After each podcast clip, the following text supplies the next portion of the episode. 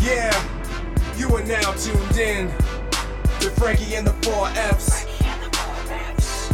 Come on. The only podcast giving you the latest news on famous people, fighting, females, and fear. It's Frankie and the Four F's. Frankie and the Four F's. Frankie and the Four F's. You're never gonna forget,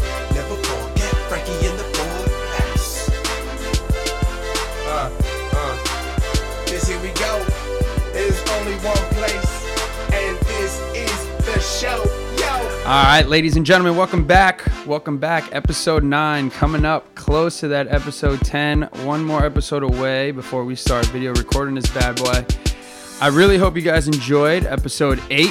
Uh, Mike DeMarco, uh, my chiropractor, we got real in depth. Um, if you haven't heard it yet, make sure you tune into that. I got a lot of positive feedback uh, from a lot of people. I actually got a couple of books that people texted me uh, on how they related to it and how the shit that we're talking about on this podcast is some of the things that they want to talk about, but they're too afraid to speak about it, which is super, super cool. And that's the feedback that I want. And don't be afraid to text me, call me, DM me, email me, whatever it might be, to let me know what you're feeling. Trust me, it's all kept private. I'm not going to shout you guys out on here and tell you what I'm getting, whether it's positive or negative feedback. Please, I would love some negative feedback because I grow from that. I want to know the stuff that you guys hate hearing or listening about, or even if you think I'm a prick on here, it's cool. Like, I want to hear that shit. So, thank you so much. That one's growing, and each and every podcast grows more and more each day. So, thank you so much for the support.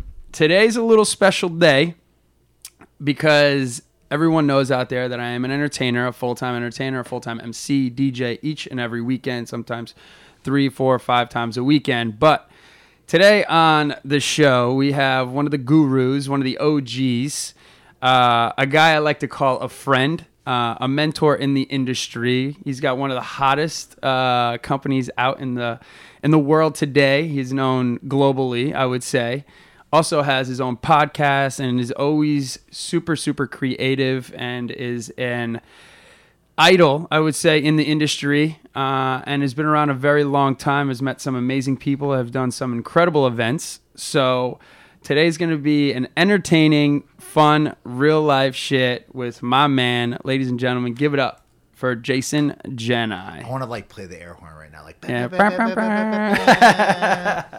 No, I don't even like the air horn, but I would do We it could right put it there. in That was like the build up on that. It was like perfect, bro. I'm so pumped to be able to sit with you for a little bit. Yeah, talk, bro. man. yeah put the mic a little I'm, closer I'm a fan. I'm a fan of the podcast, and I love the podcast world. So to spend some time to kick it with you is one an honor my, for myself. But I appreciate the opportunity to be able to be honest with you. I just want to come back when you're doing the video shit later on, because I Yeah. think I kind of feel a little neglected. This is like just the audio form, but It is We'll what set- it is, we'll bro. set- we'll set it up. We got to start somewhere. we- you know what I mean? We, we, we roll with the punches, right? We got to start somewhere. We got to start somewhere. Isn't that crazy? Like now that we're recording podcasts, like that's the, the new wave. You know, like people aren't. I feel like people read books now, but I feel like a lot of people listen to podcasts to learn about life and going in that direction. it's funny because like I feel like as a someone in the DJ world, right? Like you would you would think that an entertainer, someone in entertainment would constantly be striving to like search out the best like music podcast. Mm-hmm. But I think spoken word is like and spoken podcasts are the shit because you're listening to other people's perspective. It's like you're reading a book, but you can do other things at the same time. Right. I'm like I guess I like to read, but it's boring, bro. I Yeah. could like you know, Well, you- podcast while you drive, well, whatever. It's really know? accessibility too and, and convenience because I mean, listen, you go grab a book, that's great, and everybody likes like my mother's an old school like book reader. She loves the touch, the feel, turn the pages. Like I bought her Kindle's iPad. She hates it all. She wants the book, Mm-hmm. but the process of sitting down, having a coffee or a tea, and reading this book and cutting out a number amount, you know, forty minutes, an hour, however long you, you people don't have that nowadays, Feels- especially where we live. Yeah, you it know, feels like it's 1980. You're, you're talking 1983 terms. right Yeah, now, right? it- like it- it's, it's, it's like, yo, in that time, I could listen. I rather it's easier to listen to someone rip than it is to read line by line. And I know reading is good for the mind and all that good stuff and perspective, blah blah blah. But like talk and like listen to someone talk and listen to two people go back and forth and and vent and share perspectives. I think that's insanely enlightening in a lot of different ways. So. Well, it's real life shit, you it's know, dope. and and a lot of the feedback that I was telling you before is like people are relating to this because it's shit. We talk about shit on here, and there's other podcasts, obviously bigger and Mm-hmm. you know way more in depth and whatnot, but. I talk about shit that people want to talk about that they're too afraid to talk about or don't have the the platform to say it or ask about it, you know? And I think that's where the podcast world is going and growing and why it's growing so fast. And, Yeah. you know, guys like Joe Rogan and you know what a podcast he Dude. has. I mean, he's brilliant in a lot of different ways, but like, what an awesome platform. That's Right. now like, this is not like, yo, all right, this is just UFC fans or comedy fans. Listen, like, he's got everyone Yeah, listening yeah, to that yeah. podcast. Scientists. But he used a platform to kind of build something. And that's Right. the power of this world right here, right? So, like, like I can tell you from my podcast, like l- like looking at the analytics, which m- the platforms today allow you the opportunity to really get granular on who's consuming the content, where they are, how long they're on, blah blah blah.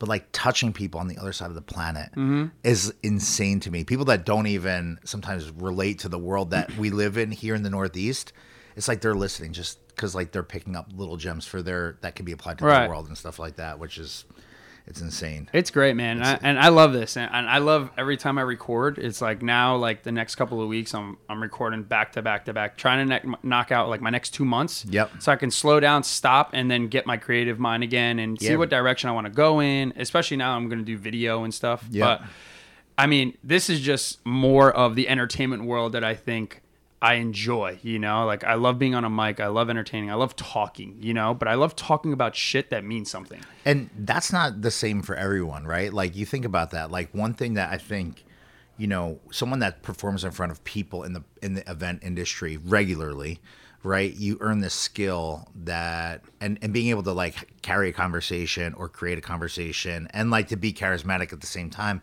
Yo, that's dope stuff that like not everyone can easily do. Mm-hmm. You know what I'm saying? And like, bro, you're a fighter, you're a you're a lover, you go to the gym, you got this, got that, Right. you got a lot of different things to your life going on. You know what I Right, mean? And right. like it's cool. It's cool. I just feel like I sat down with this dude yesterday. His name's uh, John D. Piazza. He owns New York Sports Science out Mm-hmm. Okay. in, in Staten Island, bro. This guy, I, and I sat down with him to go check out his sports lab, and we had a meeting with the New York Staten Island uh, Yankees Mm-hmm. yesterday, trying to do fights out there, whatever.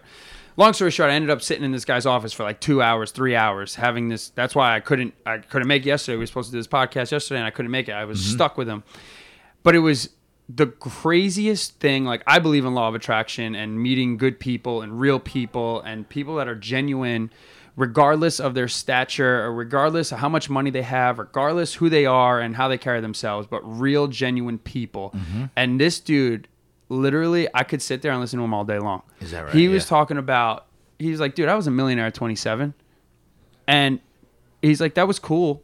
I wasn't ready for it but it was cool you know? And Mm-hmm. learning from that dude yesterday was the craziest thing. And the conversation like i want to have him on the podcast. I'm like dude everything you talk about like i'm all Relates, about yeah. i'm all about it. Like i was finishing his sentences because he's like oh you know about this shit? I'm like dude i'm so with you right now Yeah. like you wouldn't believe it. Yeah. and that's the shit that i want to learn from people and bring that here to where everyone can learn you know? And this is all new. And mind you you know i'm just about to hit 20000 play uh 2000 plays on, on the on the podcast. There's 2000 people that heard this shit that i probably would have never been able to talk to in person you Every know? play is something good, man. And sometimes it's not like you don't even have to like break boundaries and introduce new concepts. It's sometimes like listening to a podcast and listening to someone speak about something and it's like a friendly reminder, right? Mm-hmm. It's like having that conversation like, "Oh shit, I haven't done that in a while. Like I should do that. Oh my god. right Frankie said it's okay, whatever. Right. Like it, like you know, it's like when you share insight and perspective, like man, it's like it hits different people at different times in different ways, right? Because everyone's at different points in life, and and I love the fact with this podcast. Let me guess you up for a second. Like I love the fact that it's not just like the fighting world. It's not just mixed martial arts. It's not just um, entertainment. You're kind of talking about a lot of different things Right. for the lot of different people. So you're gonna attract a lot of different kind of like minds, and everyone's gonna take from it in different ways. You know what I'm saying? Oh, absolutely. I appreciate that. Yeah, you know, and and that's why I think I chose those four subjects, and I think those four subjects are the best description uh, description of myself. Yeah. You know, I fight. You know, I love girls. You Yeah. know what I mean? I definitely deal with depression and a lot of fear. You know what Mm-hmm. I mean?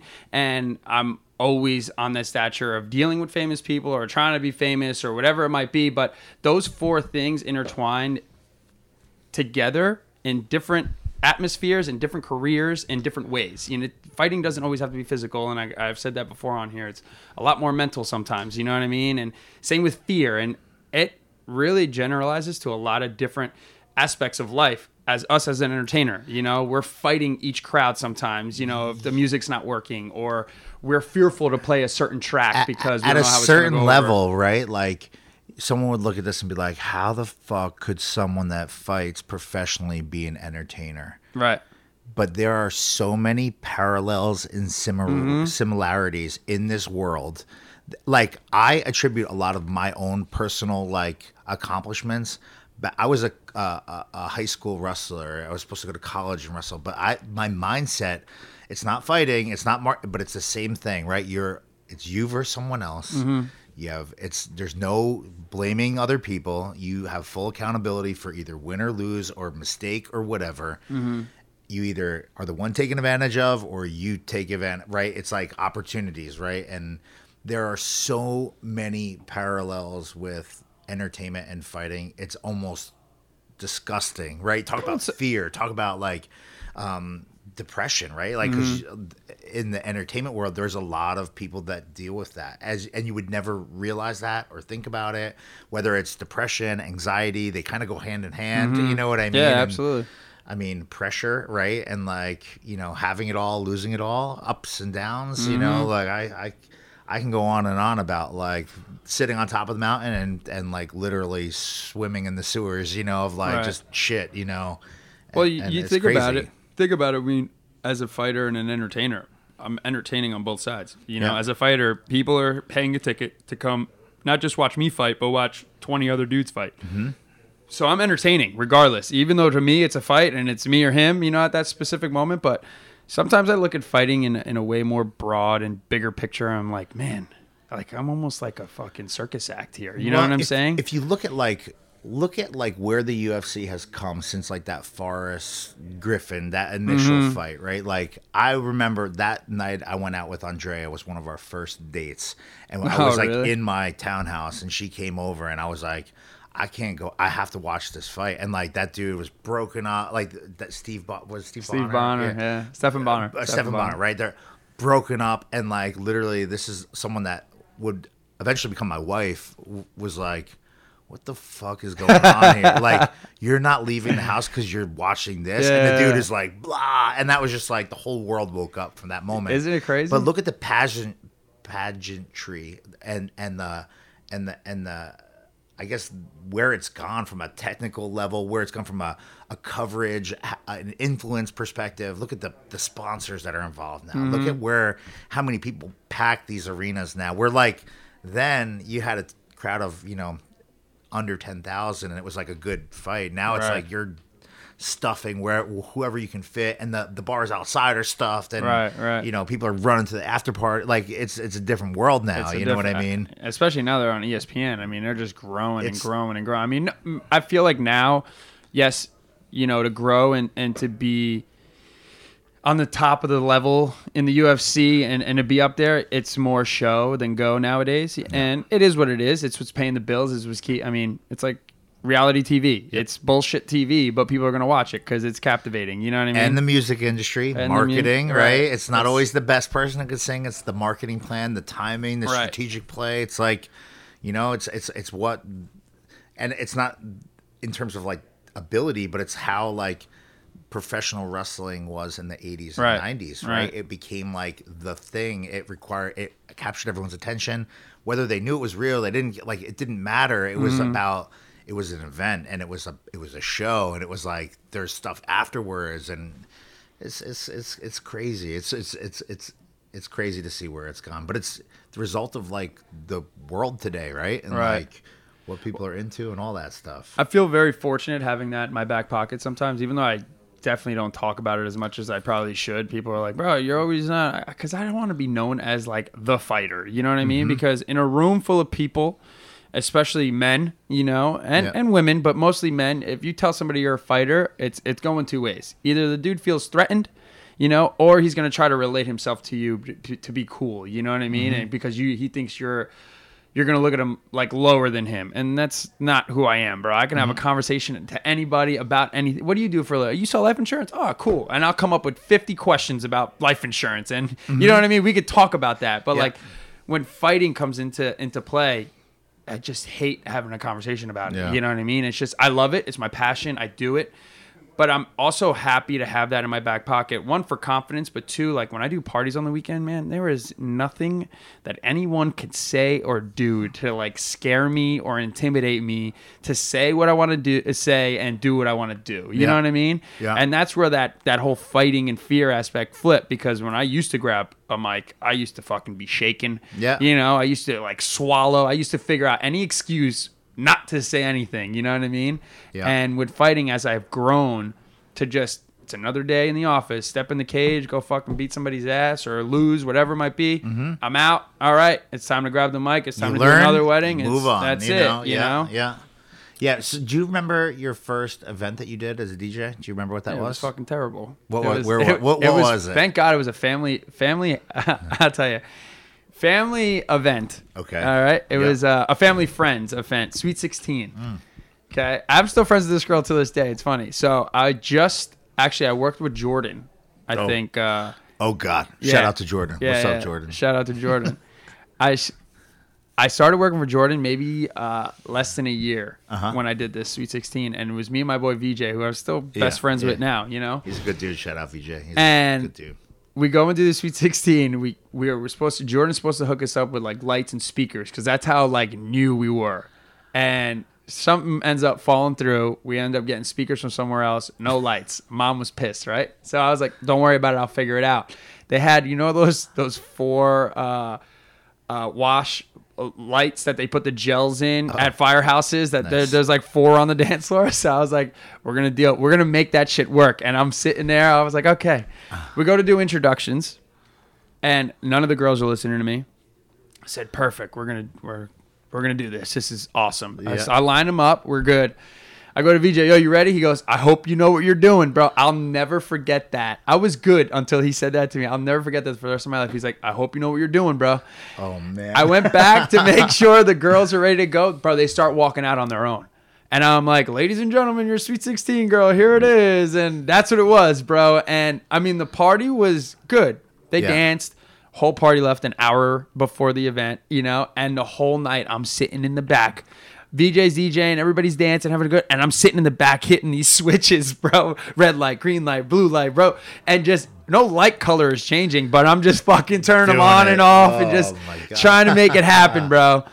And when I look crazy. back at it now, I'm, I mean, I like VJ and I always like when we do parties together, we look back, we're like, damn, bro, like look where we fucking Yeah, came like, from, you know, yeah. like yeah. from five o'clock in the morning nights in Staten Island. We used to do. I mean, my first bar gig was with VJ. We did burrito bar in Staten Island, bro. Mm-hmm, and Brianna used to come. Like we Yeah. used to bring all of Jersey to our underage parties because we were able to throw these parties for underage kids, have them drink, and we had it set up so well with security and the owners that, bro, we used to make stupid money out there. And to now to where, you know, we do these amazing events for um, incredible people all over not just the state but the country you know Mm-hmm. Yeah. uh, it's it's unbelievable to see where it stems from so Yeah. i love what i do for a living and I, I say that all the time you know it gets crazy and we get chaotic especially you you know what i mean you're all over the place because i don't know how the i don't know how i balance but i definitely don't know how you balance bro because you have ki- a wife and kids i don't have shit i have two fucking dogs you know what i mean I don't have an off button. Yeah. I really don't have an Yeah. off button. That's why like sometimes like I go dark where like I don't respond to text. Like that's just because like we're in it. You know what I mean? I mean, you came in here before. That's like my whole like every day is like from the minute I wake up to the minute I go to sleep. There's a text coming in. There's someone trying to get a hold- like there's something going on, and we at SCE we do a lot of work. So like there's it's not just me, but like I do over 200 events a year. You know, Right. like that's my my personal calendar. But my company does almost 2,000 events a year. You know, and we're Right. like all over the place. So it's tough. I mean, and then uh, you know we work with some people that are that are you know uh, more I guess pop culture relevant, right? Or people that are known from radio or television, and things get a little bit more complex with them Mm-hmm. because the rules and the things are ch- ever changing, and like Right. it's not like a fixed plan, like a like a typical mobile style event, like a wedding, right? Right, like right. you're dealing with things that are like. We need you here. We need you there. We need you this. We don't, oh no! Don't do that. No, do this. No, don't. Like it's just like you're dealing with like crisis management like Right. all the time. How long have you been in the industry? Um, I started when I was um, so I started. I was I became fascinated with um, the entertainment space because in high school I was a, a wrestler. I, I spent a lot of time and, and grew up in Howell, and, and wrestling's always been like a thing in Howell. And I was supposed to go away to school, and I kind of like wrestled all year. I wrestled like in season, out of season, freestyle. I went to nationals, like all this crazy stuff. I always like trained and spent a lot of time in the gym. And um, when I graduated, we I was going with one of the coaches now of the high school team. We are going as a package, and uh, I went out with a bunch of my friends, and we went to like Hunka Bunka and and, and, and Old Bridge, uh, you know, say or whatever the fuck it was, and I became fascinated, almost like immediately, with the ability of the DJ being able to like control the room with music. Right. And now, like some of those people that were involved in that party work here at this company, which is even more mind fucking. That's but, like, crazy. it's crazy. But like, it took one night, and then like, for the first time in my life, I, I trained really hard, like all through school. But after um, I got the flu, the end of my senior year, and um, I had like a you know whatever, no no excuses. I I had a, a 104 plus temperature. I was completely like beat up, and I was worn down, and um, I lost in regions, and then I wrestled my way back, but I couldn't get through regions to states. I kind of went through like a depression thing. Right. I was like devastated for the first time in my life. I was like, someone pulled like the carpet out from underneath me. I remember like sitting in the locker room, like literally crying, just like in my singlet with my sweatshirt, like just on the floor, puddle of tears, you know. And I it like fucked my mind up. And then um my friends all went out, you know, like they were going out to these teen clubs and this and that, and I never really went out like that.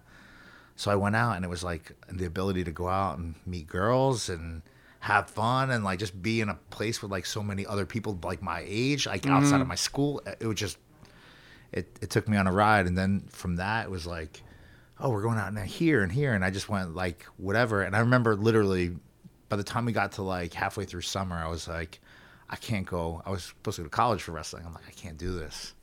I'm like, I, I think I want to do like this music thing, and I totally like de- devastated my parents at the time. They were like, "What are you doing? What?" Are ah!" You know, and whatever. It slowly, it's it, it just slowly started to build. You know what I mean? But like, I don't remember exactly the moment it was. I just know that first night, I remember just sitting in there, being like looking at the room, just seeing like something totally different than like what I was accustomed to, and I got bit by the bug really quick. I ended up I had a group of people that always would come out with with me and, and, and my little circle of friends, which I still know to this day. And uh, we ended up we used to go to New York quite a bit. And uh, it's crazy to say this, but like I became friends with one of the DJs there. And to this day, I still don't know why he took me under his wing the way he did. Because I was just like, he's like, "Yo, you you guys are like mad cool. Thanks for always coming out. Like, if there's anything I could ever do for you, is there anything I could ever do for you?" And I was like, Boom. man, I would love to just know. I don't need to know how to be a DJ. I just would love to like understand a little bit of like how you're doing that. All right. And I went to this dude's building in New York, and he lived next to like Mike D from the Beastie Boys' mom, and like just got to see the Beastie Boy, like crazy stuff. And I was just like one day up there, and I was just like, all right, I'm going to buy turntables. I'm gonna go do this. I'm gonna go do that, and then it just started for me. It was like, So what was your first gig? are. So what was your first gig? That's pretty You know, wild. I, I spent a lot of time working in the nightlife world before I ever got to the mobile space. The mobile space for me was always like taboo. Like you don't do it. Um, when when I was going through college, I needed money and I wasn't sure really what to do. I was getting like opportunities opening up for like people like the guy Mark who who extended the olive branch to me. And that was like in the city, so I wasn't really like into it, but um I became friends with someone else that knew of this guy who had a mobile company. And I was like, all right, let me go try it. I remember I got my first paycheck. I think it was it was either sixty seven dollars or seventy six dollars. I remember getting the check being like, all right, it is what it is. Like I'm gonna use this to like grow. And I remember then it became like ninety four dollars, and it was like ninety six dollars, and like this is in a day where like weddings were like six ninety five. Right, you know what right, I mean? right, so I'm like, and I worked for this dude, and I went through his little training program, and I trained in his house, and I did it for like I don't know, maybe like a six month period, and I just hated it. Like I hated everything about the dude. I hated everything about it. like it just nothing. Dude was like a gambling, like alcoholic, drug dude, and like he was a good man, but he was just fucked up, you know. And I kind of got into it. Then I just remember, I'm like, yo, I met this girl, and I'm like, yeah, I can't do this anymore. When I could just like go and play in clubs or bars, and I'm making like three times the money and it's funner, eh, right? I could meet people, and I had a girlfriend at the time. I'm like, this is just, I can't do all this stuff. Let me just do this. I remember I came back from, I was in Hoboken. Uh, I was playing one of the places up north. I drove up to my parents' house, and it was like quarter to six in the morning. Now I had, I worked in corporate America at that time because I was going through college, and and I was like doing a day job thing. And I remember I was like, I had to go in, shower, then make my way to my job. And I'm like strolling in, dirty stay out style. And this dude rips around the corner and parks his car right in front of mine. And I'm like, what the fuck is this guy doing here? Like at my parents, like he was waiting for me overnight. Like, and he's like, so are you to finish your jobs with me? And I was just like, I don't think I can finish anything with you anymore, bro. Like you're this is it's like six o'clock in the morning. So like I had a bad taste in the mobile world, but like talk about like situations. Like I spent a lot of time working in different places, created a little following, and then like, you know, that opportunity represented itself to me, not through that guy, but through someone that used to go out all the time to, to the places that we worked or I worked and um long story short, that one event like led to another event, led to another, and then like word started kind of like to spread. They're like, oh, you you could do this. Like, would you be open to this? And like the money was very different, you know. Right, so I was right. like, oh, I don't really know. I don't have the gear. I don't have this. I don't have that.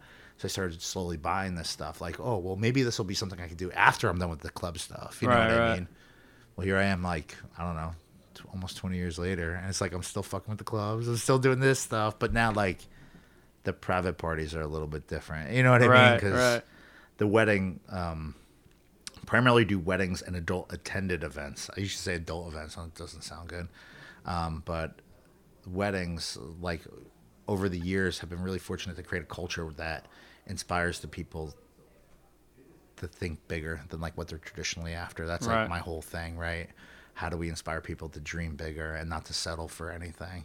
Just because like every one of your friends has had a wedding that's been like whatever. I don't want people to do that. I want them to mm-hmm. have a wedding that's going to be their wedding. That's going to be super dope. That fits within their budget, whatever that is, mm-hmm. right? Wherever it is.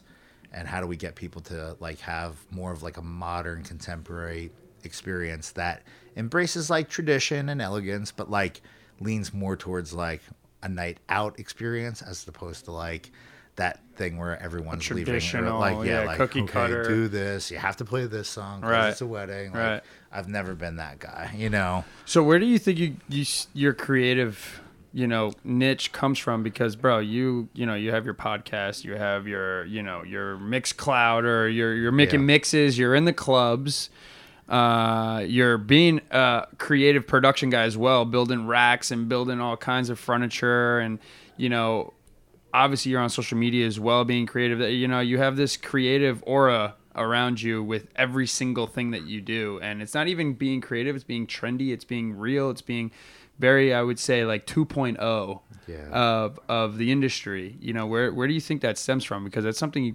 you can learn it but you have to have like a niche for it too Yeah, I, I mean, I don't know where it would come from. I think um, to be very like candid and like very transparent. Um, like I come from a very humble background. Like growing up, we didn't have a lot, and like my father um, had instilled in me like if you want something you need to work for it if you ever want something you can have whatever you want but you need to work for it and when i was wrestling my coach would always be the guy that like pushed me like through things that i never thought i could do and I could be, we could run relay races, and I would be the first one done. He'd be like, "Oh, time! Everybody did it except for Jen. I do it again," you know. Mm-hmm. And I'd be like, clearly ahead of everyone else. And I was like a bigger dude, like I wrestled like 170, which in like high school days, that's like in the upper kind of like tier of weight classes. Right. But I was like a lean dude, you know, and and and very in shape. But like it messed with my mind and you know, to this day, I think one of the things that I struggle with as a human is like everyone goes through bouts of like ups and downs emotions, right? Whether it's fear or anxiety. But one of the things that I like always struggle with is I'm never satisfied. Like I can do something like DJ the Super Bowl and and I did that this year. That's a one-off event, one person a year. There's been 52 people that have had that opportunity to be entertainers right. for for a Super Bowl championship team. That's the pinnacle and it's like still not enough for me. Right, you know right, what i mean? Like it's just like it doesn't matter what it is. Like today i got i was named uh, a brand ambassador for the not global right? Education like uh, uh, not pro educator official like on their website that's sick Huge, bro Congrats. right that's companies awesome. like wedding wire that's the these are the who's who of our industry mm-hmm. wedding wire has a party i do their events not anyone else there's 9000 dj companies with their universe of people on there. They come to me to personally do their events, and like at the same time, like I load in all my gear. I play at the local spots. I do like whatever I can to like try to give back and stuff, but.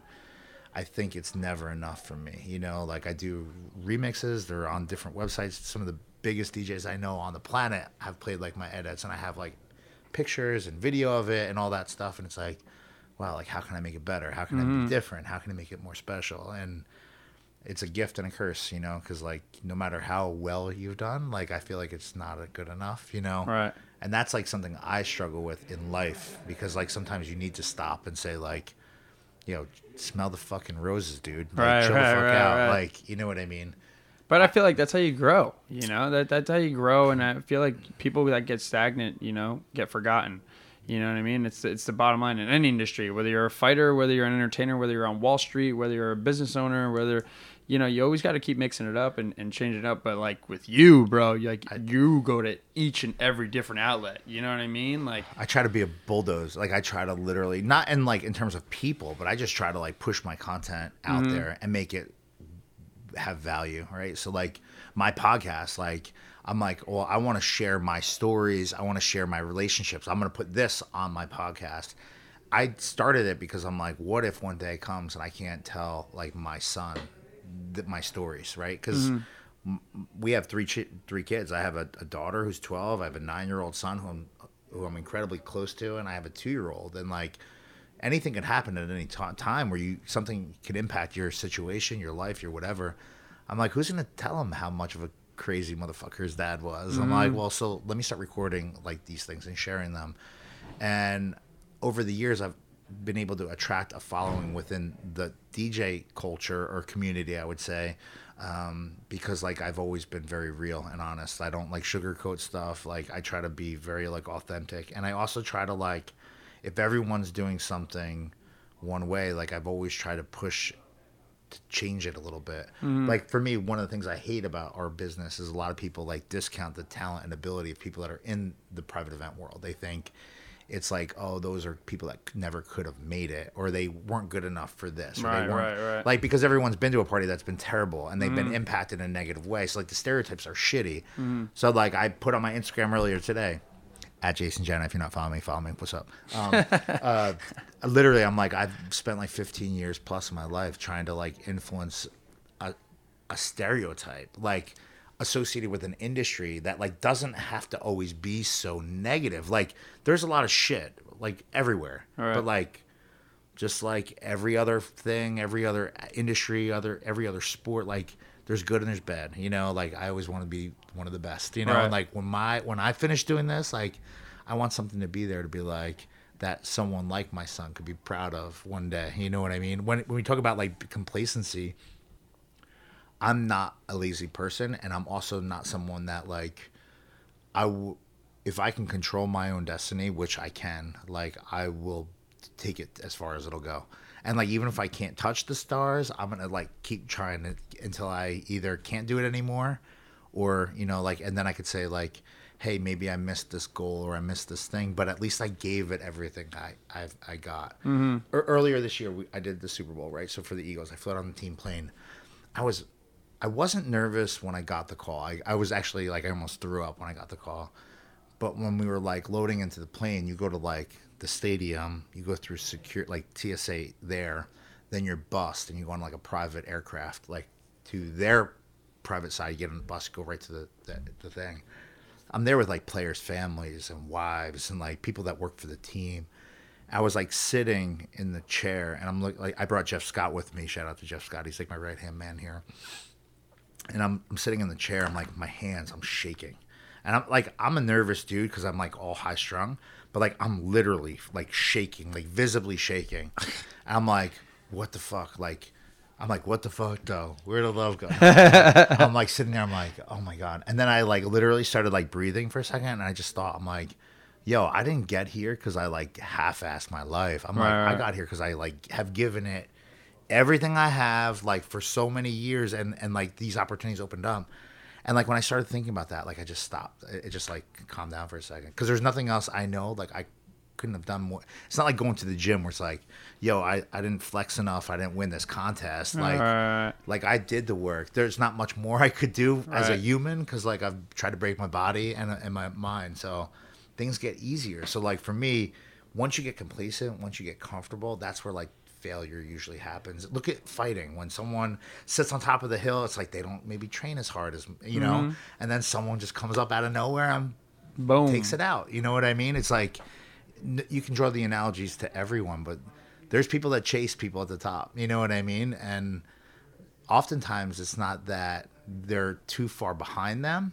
It's the person at the top just kind of like lets it go, Right. and someone will take it from them. For me, like I'm not done climbing my little mountain that I'm, I'm on. I want to keep going a little bit further to see where where it'll actually take me and my, my, my family. You know what I mean?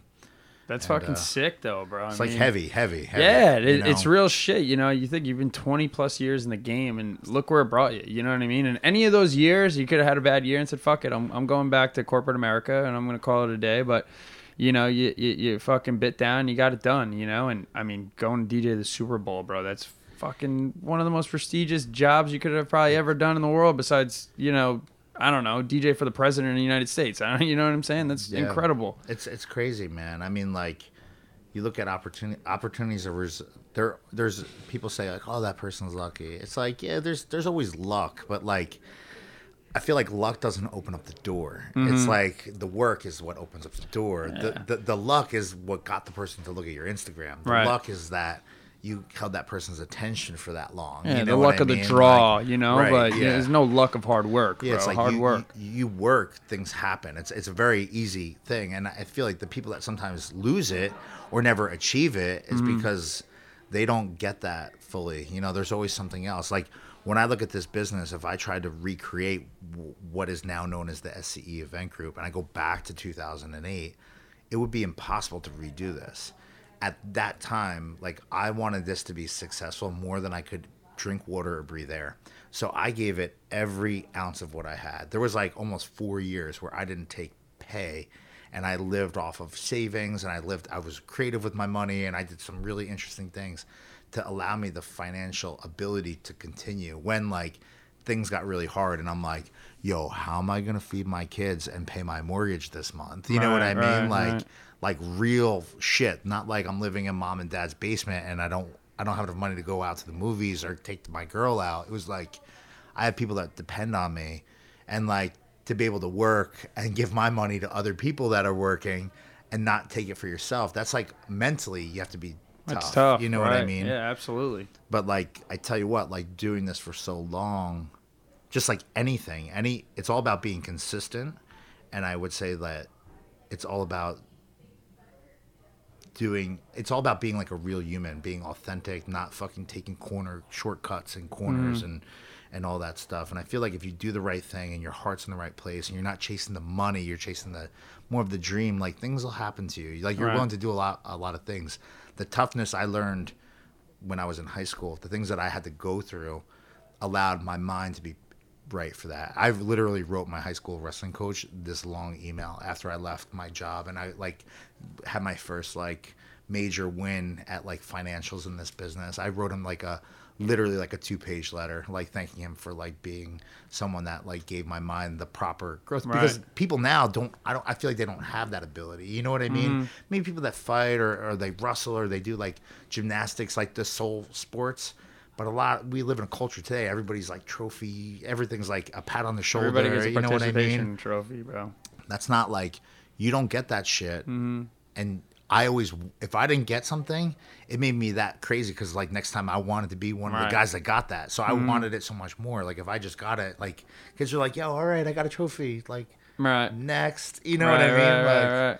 Fortnite, here I come. You Right. know, like it's not the same way. Like we didn't have that kind of stuff. It was like, bro, you know, you got to earn it. You know what I mean? Yeah, you got to go out and get it. I mean, my, and my dad grew, you know, raised us super old school. Like, bro, there was no allowances. You know, Mm-hmm. Yeah. like you go get your money. I remember when I was a young kid, I lived next door to a gas station, bro, and I used to go there almost a couple, probably three, four nights a week because I used to play basketball outside. Everybody knew me as like the basketball kid, but I used to go next door as this like eight year old kid. And mind you, I lived in North Jersey, so it's a way different life over there than down Mm-hmm. here, you know. But you know, I used to go wash windows and pump gas for tips, you know. And Wow. sometimes I'd come home for twenty bucks, thirty bucks. My dad figured I was making so much money as an eight year old kid. My dad thought I was stealing money from the fucking place. Crazy. And I used to take that money, go i- and at lunch, go to the dollar store and get these party packs of candy and sell handfuls or two handfuls worth of candy for dollars at Wow. school. You know what I mean? So, but like that's what my dad. My dad, you know, didn't go to school. You know, he mm-hmm. he was a high school dropout if he even went to high school. You know what I mean? But he, you know, he was very successful and you know he fucking dragged himself through the sewers and mm-hmm. you know I didn't have a dollar to his name but figured out how to put food on the table you know and finally got his big break with his delivery company and turned a fucking bullshit delivery company with him and my mom and this gray fucking van into 40 plus staff into a multi-million dollar business Wow. you know building a house owning two apartment you know what i mean and Yeah. he went from absolutely zero dog shit nothing Yeah. to a very successful, humble man that you know didn't have an education, you know, and not for nothing, times were very different back then. Yeah. you know what I mean. But the status of working hard for something was definitely still there. You know what I mean. And nowadays, I feel like a lot of people get pats on the back and it's gonna mm-hmm. be okay and you know the sense of entitlement nowadays is so huge and i fucking i hate talking about it and Yeah. social acceptance and all this shit that goes on It- sensitivity. it's like so some some of, the, crazy, some of the bro. stuff that like is hurtful or like is like that stuff. Te- I believe like those misfortunes, right? Like you don't lose for any other reason than you weren't ready. You know what I mean? So like do more work so you're ready, Mm-hmm. Right, right? Like right. like those opportunities that don't come in regardless of your industry and like what you do. Um um it's like you those things hold on. but i get what you're saying You, you know what I'm saying? Yeah, like, yeah. go ahead finish i get i get exactly what you're saying you know what i mean it's it, it's crazy it's crazy and i think that's something i was speaking about it earlier today um, about social acceptance because but I forget one of the we had these like little kids in the gym, you know, and I call them powder puff boys, but one they're they're both wrestlers and one's got pink hair, one's got blue hair, and uh, they were, I forget we were playing like old school 2000s 90s hip hop. And I think it was like Ludacris's old like step up track came on, you know what I mean? Yeah. And I'm like, and these little kids walk in. I always mess with them when I'm in there. I'm like, you kids will never know about this. You're always now you're stuck with the Trippie Redds, Lil Pumps, Yeah. Lil Xans, this, that, and the third, and, and tattoo face. yeah, Tattoo tats. face. Kids with tattoos. You'll never understand like good, real, old school music. And somebody says something. and He's like, "Why you don't like that?" I'm like, "It's not the point that I don't like that. Um, it's the way these kids are growing and why they're growing. They're growing. Yeah, they're making music. Do I agree with the music? Absolutely not. But social acceptance is so big right now to the point no matter what color, gender, how many face tattoos, you need to be accepted in this world or there's something wrong with you. And I don't agree with that. I agree to be, you know, I don't judge. I accept everyone for who they are. Yeah. But when you portray a negative outcome, Yeah. I do not accept that. Yeah, I- I think like you know that's that's like kind of like a quest for me for this year. Is like people that are negative or don't ever have a pot like they're draining, right? Draining of energy. And I try to surround myself with people that are going to uplift my situation, mm-hmm. right? People that are going to inspire you to be bigger, like whatever.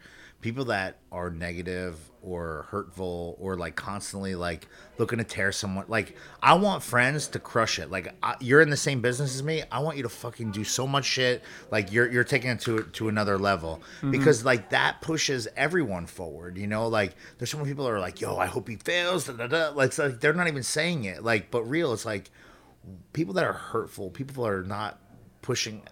It only holds everyone back. It's not just one. Right.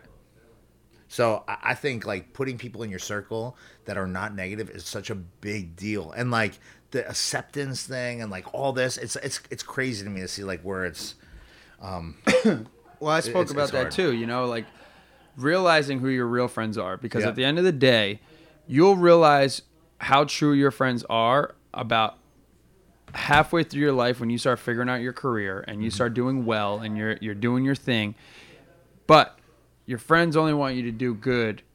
Not your friends, people. Yeah. I'll rephrase that. People. They want you to do good, but they never want you to do better than them. You know what I mean? And you'll realize you're true friends when it comes to that shit. And Yeah. I've went through it with fighting. I went through it in the entertainment world. You know, when, Yeah. when I was coming up and I was the up and coming superstar and I was a new kid to go to the UFC and Yeah. I had kids hit me up all over doing interviews every other day and kids from high school and I'm the type of person I'm cool with everyone. If I knew you in high school, I'm gonna say hello. Like we don't have to have a relationship, but I'm gonna say hello. Or if you know me from fighting, let's have a conversation. I'm a, I'm as real as it gets. But Mm-hmm. when I had my first loss, I realized who my friends really were. Well, people are either you like, know? yeah, they're And- there for you, or they're not. You know what I mean? and when I won again, I saw who came back and I saw who was there. Even my real, real down to earth fucking friends, I saw how like they changed. And I don't think they changed in a bad way. They changed in to make sure I was okay or they didn't know how to, you know, confront me. You know what I mean? And and to see, you know, the true me and how I was really feeling. Bro, you know? I remember la- one of your last fights before you got hurt, like a little while ago.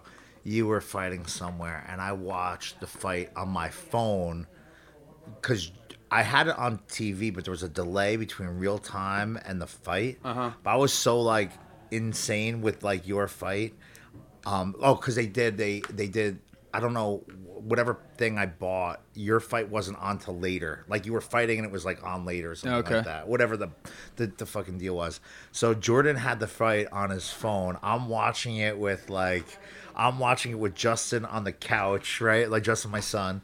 Jamie's there, like fuck him up, Frankie. You know, it's like we're on speakerphone. Andrea's like, what the hell's going on over there? Like, what are you watching? I remember, bro. Like, I've always been, I've always been, I've always been kind of um, motivated, but also like inspired by like your story and getting into it. And like for those that don't know, like how did you even get into fight? Like how did that come up? Like because you play basketball. Like how did that? How did fighting come around? You know what I mean? Like it's such an interesting. Like I never. I don't know the story of like where it comes from. I just know like once it was established and then you took it somewhere. You know what I mean? right. Like Well, fighting came for me out of nowhere. You know, I've told this story a couple times, and uh, fighting. Uh, my- a friend of mine had tickets to a fight. Ended up was like, "Yo, Frank, I can't, I can't go to these fights. You want to go?" Howell High School's um, wrestling coach, gym teacher Todd Going was actually fighting that night. Todd and I were wrestling partners. We were supposed to go to college together. Oh, really? That's that's the dude I Damn. mentioned earlier. So that's, that's- how that's how we go back. Yeah, Todd Todd's and I a were good going out dude. the package. He's he was one of my closest friends. Oh, really? Yeah. Todd's a good dude. Yeah, you he see wrestled Todd, one, what's up. one one weight class above me. I haven't seen him in years. I go Uh. and see him at the at the matches if I ever get to them. yeah. But he went and became a college All American. You Yeah, know what I mean? he's we a stud, man. A pack and and and Todd will always tell you like uh, he and I would b- back and forth all the time. Like that's where that's where I sat for a long time. That's you wild. It's crazy. And then he went on with it, and I didn't. Right. That's wild, bro. That's crazy how small this world this is. You know, the world is so small, especially and unique with with the same friends in the same circles without even realizing it. But so I went that night And uh, I went with my dad, and bro, it was literally from the first fight to the end. It was Crazy. unbelievable. You know, it was something that just it, it felt right. And it was the same thing with you. Like when we went into the nightclub and mm-hmm. you fucking saw how the way music moved people and how the DJ can control the atmosphere in the room just by playing a certain track. It was the same thing. It was like I was always a team sport player. I always played baseball, basketball, football. You know, I played every single. If I could play, if I could be on a team for dodgeball or wiffle ball, I'd be there. You know, soccer, whatever. Mm-hmm. But this was something that was one on one. There was nobody to worry about No but blame, myself. right? You know? No blame. And that's why I love motocross. I raced motocross for for a long time too, and I that was the same thing. Yeah. Yeah. that was the same thing. I love that fucking sport. Mm-hmm. But this was just something I was like, man, I always wanted to get in a box. My parents would never let me because it was too aggressive. Like it's too, too fucking scared for me to get hurt or whatever. Too aggressive, whatever. They never let me wrestle. It was the same shit. You know what I mm-hmm. mean? Until I got into it, I was junior in high school. I started driving, and I was like, I'm doing this. Like I started training. I was paying for it myself. Yep. My dad made fun of me for like the first two or three months I was doing it until I did my, did my first tournament and did well. And he was like, "Wow, you're not bad. You know, you can do well with this shit." You know. Started doing tournaments and then it snowballed. I never thought of the UFC or, you know, growing up, I was one of those kids that I wanted to be a fighter. You know, mm-hmm. I was like, oh, I'm going to fight. I'm going to do this. You know, I, I want to, you know, be the next thing. But then I had my first sparring session and got the shit kicked out of me. And I was like, I'm not fucking fighting. Fuck this shit. You know, I'm to do jujitsu. I'm not going to get punched in the face until it slowly, you know, went full circle. And, you know, I'm 10 plus 12 years now Dude, it's crazy. in the game. You know, I made And it to the major leagues. You've seen, you've met every, you've Yeah. Mm-hmm. met, you've met the who's who. You've traveled around. It's crazy. It's and crazy. like, man, like, I love the like the the ownership of it. That's like something I learned in wrestling. You know what I mean? Right. Like you gotta, and I feel like that's what makes things relevant in the DJ world too. It's like. Yo, you have a team with you, but like if you're the one playing the music, you're the one that's either fucking it up or, or making Or it making rip, it you great, know? right. If you're the MC that night, you're the one that's tying it together Mm-hmm. or not. Like you're the one that's responsible if people leave early or not. You Right, know what I mean? right. Like there's variables for everything, obviously, but like you know, everyone is different and like man, that's the one thing that's like like I played soccer growing up, but like it's always like you could there's always past blame. Oh, the keeper didn't he, he missed it or the Right. defense fucked up or like this person fell down. It's always like da da da. You know, like ownership is like when it's like you and someone else and you're on a mat and one of you is going to walk off with your hand up and one of you is going to be it's true. li- living it. You know what That's I mean? true. And thinking about what happened. Right. And you're either prepared or you're not. You know what I mean? Right. And it, and, and it goes full circle into the entertainment world, you know, like the way I carry myself and the way, you know, I bring that confidence on uh, onto the set, whether I'm DJing or I'm on a mic.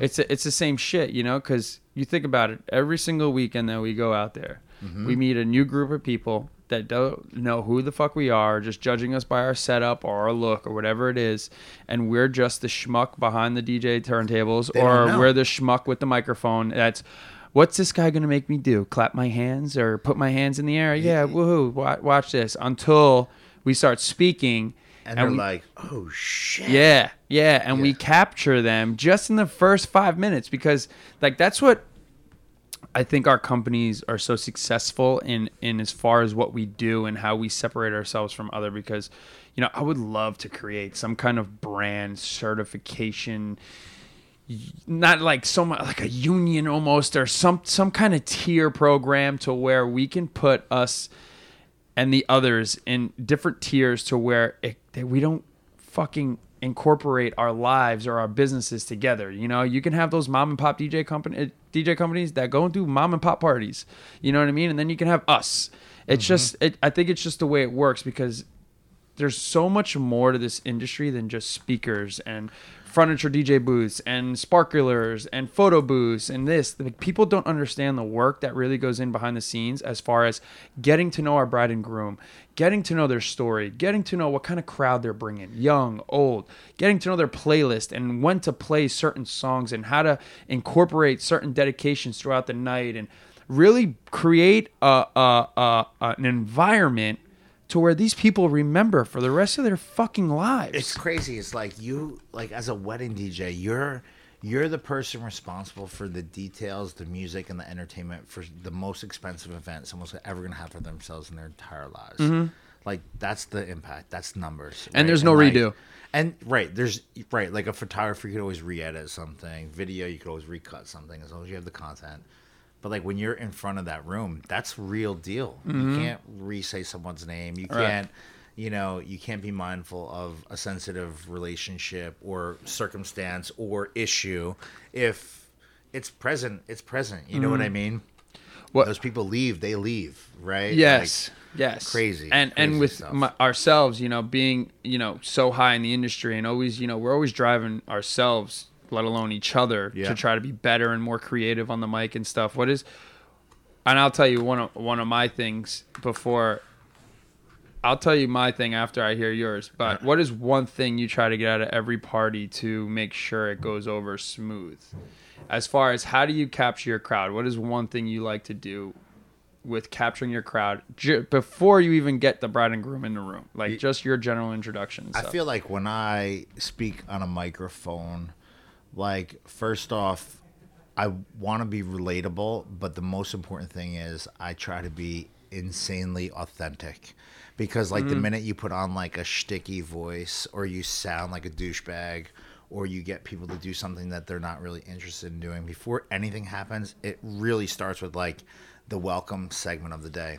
And when you are a real person and you have confidence and a little bit of swag, but like you're not like a du- like a dick. I feel like people respond to that really well, at least here in the Northeast, because I think they're overwhelmed by people that come out and they're like, "All right, so good evening, ladies and gentlemen." Like they have Right, this right. like like Dracula voice, and they come out and they're like, "Good evening, ladies and gentlemen." Like people don't talk like that. I mean, Bruce Buffer talks like that. Michael Buffer talks like that. But like, That's a show. like that's a sh- it's it's it's it's it's a different circumstance. Like you don't want to be a ring announcer. Hmm. Like you want to be a host. And you know, Bruce Buffer does weddings. Not to cut you off. He did fifteen thousand. Yeah. I think what it was. And you know, he, he does weddings with audio recordings. Like he'll send your introductions to your DJ. no, I swear to God, bro, you got to look this up I on might YouTube. actually. It's if fucking he does hilarious. That, I might do one for my mix show. That, this po- my podcast be like, let's get ready to Yeah, Jani. yeah. When I was in Canada, I met him. He's like, "Oh, you do weddings?" He's like, "Here's my card." He's like, "Anytime you need an MC or, uh, or a recorded introduction, I do them all the time." And then I saw him on YouTube. I'm like, "Wow, this is fucking cheese, Dude, huh?" I did one. I did a wedding. We had Howard Finkel, who's like a WWE, Oh, really? like, and I it was Howard. Howard. He did a half hour introduction segment, and like the bridal party came out, themed. Everything was like whatever. He was like, live or was recorded? Live. He came from Ah. Connecticut. Right. Came down. This is like.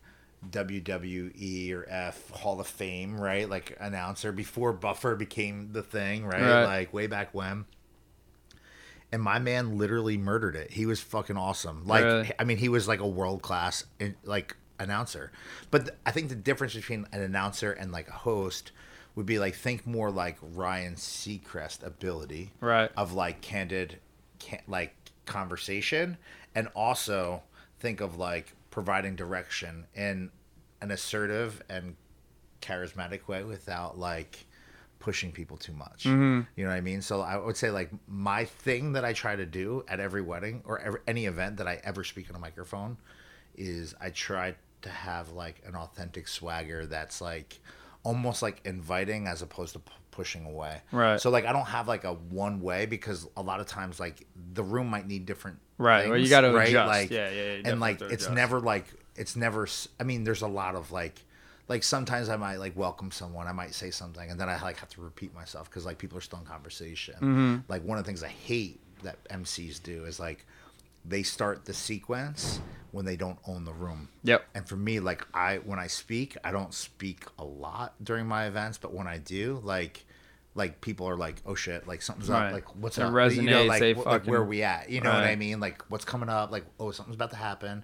So like I use I use the environment to create the situation. So like lights come down, spotlight. As I as I'm starting to talk, the spotlights come on. Right. Like everything's done like a show because I feel like if you went to a concert, It'd right? the like it's the same thing, right? Right. If you go to a, a match, it's the same way. If you go to this, if you go, you know, someone comes out and introduces a Broadway show, there's gonna be a spotlight that comes on them. Boom, everything gets dim. Boom, spotlight disappears. Something happens. Right. Right. Same kind of like thing. So I like use a lot of, I would say like theater or like um, production level in events, but like being authentic is probably the number one thing because without it could be daylight, and if you're likable, like people will gravitate to you, your and your energy, as opposed to like, oh man, this guy's like we're gonna have a long day, you know what I mean, right, like right, that kind right. of thing, you know what I mean? All people be like, yo. This is different. It's gonna be fun. Like, and we haven't even started yet. Right. Oh, and then when I get on the tables, it's gonna be a little bit different. You know what I mean? right, like, right. then we'll flex in a different way. You know what I mean? But like, try to do that. Let me hear yours. I'm I know the way I like it, it, a lot of it, it is the same way that you like to go. My biggest thing is when I show up.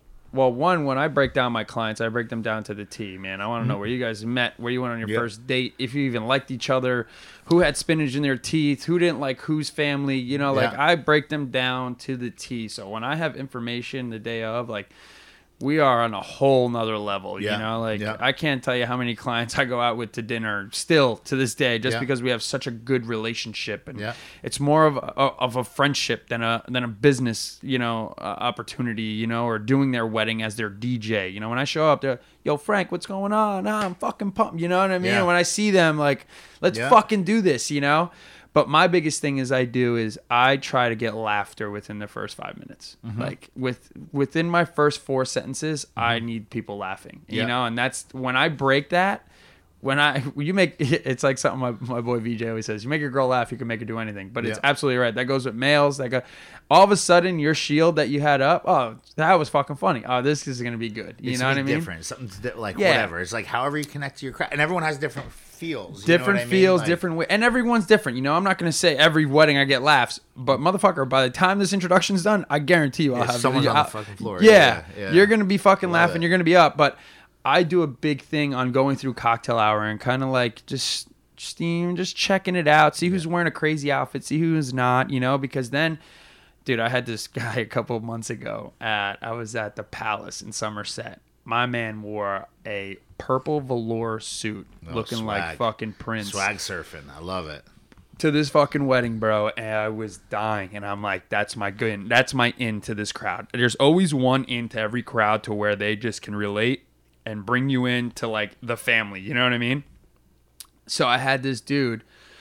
I'm doing introductions. uh, I'm uh, I'm introducing the team and, and how everything's gonna happen, what's going to happen, boom, boom, boom. And I go, you know what? Right before we get there, there was one dude I need to highlight in this room before we go any further. And I walked right over to him. I'm like, yo, pimp, what is your name? Who are you? Who are you here for? Where are you from? Where the hell did you get this suit? And everybody started applauding.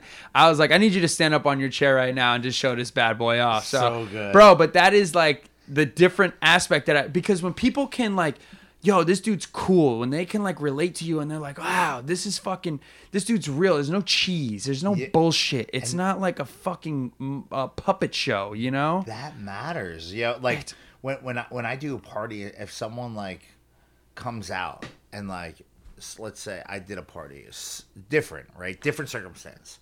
Dudes had way too much drink before we even get to the party Mm-hmm. part of the cocktail hour. Start introduction. He's like, "Woo!" Like you know, like almost heckling. right Like rather than like cower away from the dude, I like turn right to him, go right to him, be like, "Yo, man, so I can't wait to party with you." And then you become almost likable. Right. you want to be like, "Shut the fuck up, sit the fuck Right. down, slow down, dude. No more." You know, like, Yeah, and you're like, "Yo, what's up, baby? Like, you, like you're here, we're here, we're in this together, ladies and gentlemen." Blah blah blah. You know, Right. Like, what's your name? Tom. Give it up for Tom, ladies. Blah blah. blah. And people are just like, "Yo."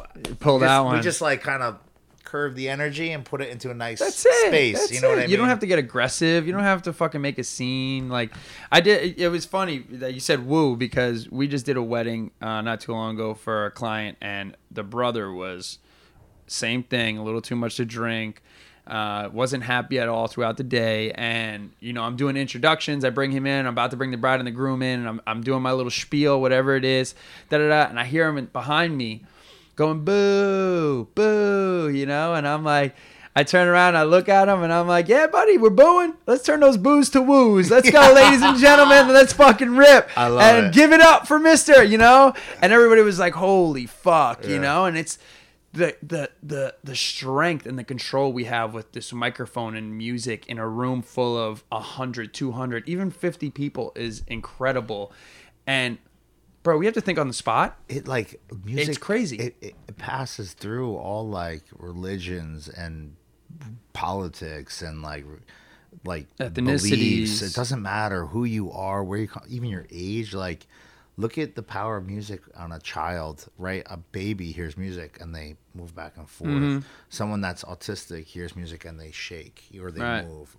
animals relax you know like it's a powerful thing and i don't know what it is about it specifically but like i'm fascinated by like the impact of culture right like Right. you said like you go through the cocktail hour like i think that one thing i have been really good at over time and i've learned over time i would say is the ability to program a room because i've spent a good portion of my life people watching and then figuring out how I could like influence the emotion using music as the catalyst to make that happen. Right. Right, I'm right. either gonna make you get feels because music can take you back to high school, or you roll the windows down and sing that that god awful boy or girl band track, right? Like top of your lungs, like Mm-hmm. no one cares.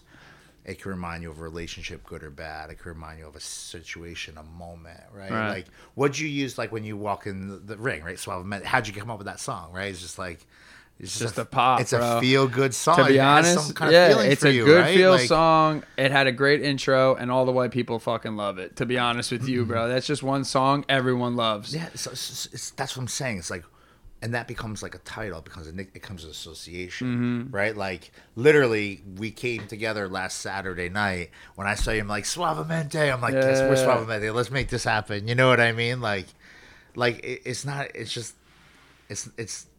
It's a, it's a, it's it's insane how you can relate things right to situations. You know what I mean? It's just it's, it's it's powerful, man. It's powerful. It's crazy, man. You know, I, I, that's why I love about my job. You know, and I don't even call it a job. I- it's a way of life for me. You know, and for four or plus hours, whatever it might be, you know, we're erasing everything that's happened in these people's life prior to showing up to this wedding and letting them party and enjoy one another and their wh- whoever they came with, their boyfriend, their girlfriend, their Tinder date, whatever it might fucking be, to enjoy these two people and their next chapter in their life and celebrating in a room full of 200 that they only know maybe 50 and just enjoying that. And we're the guys doing that shit. You know, Yeah. we're the guys forgetting about whether they have fucking oh my fucking car I got in a car accident on the way here. Forget Yeah. about it. We're gonna party. Oh, I, I fucking got fired this week. Oh fuck it. We're gonna party right now. We're gonna forget about all that shit. Oh, Donald Trump's president. Fuck it. We're gonna party right now, regardless. It you know it doesn't matter. Like when you're in that that four hour block of time, if you can remove people out of their life for that, give them the ability to release and like celebrate whatever moment it is, Mm-hmm. man, like you can get people to dance to anything. You get people to do whatever. But like if you don't remove them from that situation, they have whatever. Right, like I believe eighty percent of all people are touchable, like at a party. Right. There's ten percent you have to win over. If you get the eighty, chances are you'll get the other ten percent. I believe that there's ten percent of all people that are emotionally unavailable. It doesn't matter what the situation mm-hmm. is, where you are, and that could be a loss of someone in the family. It could be they are physically sick. It's something that that's impeding them from like getting Right. to that level. But if you get ninety percent of a party into a party, that's like it's, it's still it's still an A in my book. It's still Yeah, an A. yeah, Like we still got the room. You know what I mean? absolutely. Like some person's chair bound. They don't want. They're not a dancer. They're gonna sit on the side and look. Like whatever, whatever the story is, whatever it is. Like you'll never. And like there are the circumstances where you get ninety five or Mm-hmm. ninety eight or hundred percent, whatever. If you go after the eighty and you work the eighty, chances are you'll get the ninety. Right. If you get the ninety, then you can go grow from there. But it, like it never happens like this. It's Right. like you have to tell a story. You have to be compelling. You have to be authentic. You have to be charismatic. You have to be unique and you have to be relative to that world, right? It has to be like real for that couple or that situation or that event or that company or that whatever. You know what I mean? Right, right. No, for sure. And Yeah. I think that's where I get lucky and fortunate to win a lot of crowds over is because when I tell their story, they're like, "Oh fuck, this guy Like, knows this guy knows about dope. Denise and John. You know what I mean? But Yeah. what I can't stand from weddings, man, and it's it's it's something that I feel like it'll never change. It's just gonna happen. You're just gonna have those fucking people there. You know.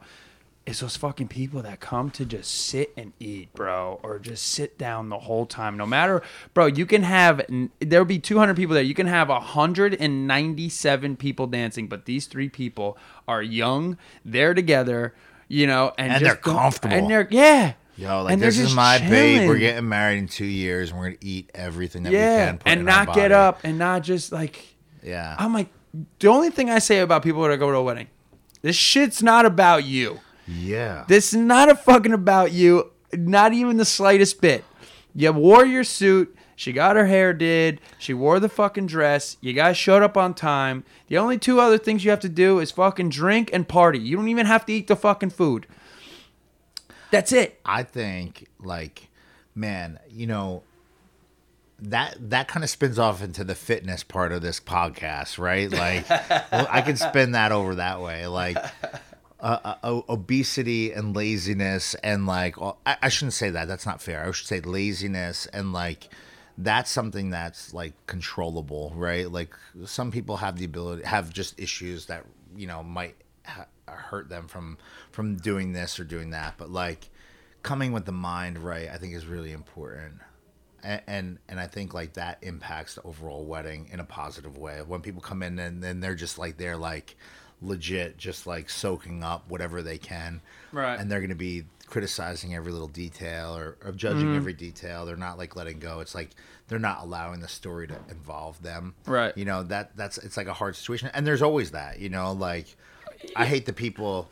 Like I- shouldn't say I hate the people. I never hate the people, but like Never I hate the I hate when people, right. people give me their phone and they're like, "Yo, can you play this?" Right, right, next?" right, right, right, right. And I'm like, yo, I take your phone, I put it right down. Like, thanks for the, thanks for returning that. Yeah, I'll give it to the proper owner. And they're Yeah. like, wait, wait, wait, I want you to play that song. You got that song? And I'm like, I just played it like twice. Yeah. You know what I mean? Like, and, and you're right. It's not that I hate the people. I just don't understand. And, and God, eh, fitness or whatever they're going through, I get that. Or Yeah. they're not just they're not the type of people that dance. Yeah. You know what I tell you?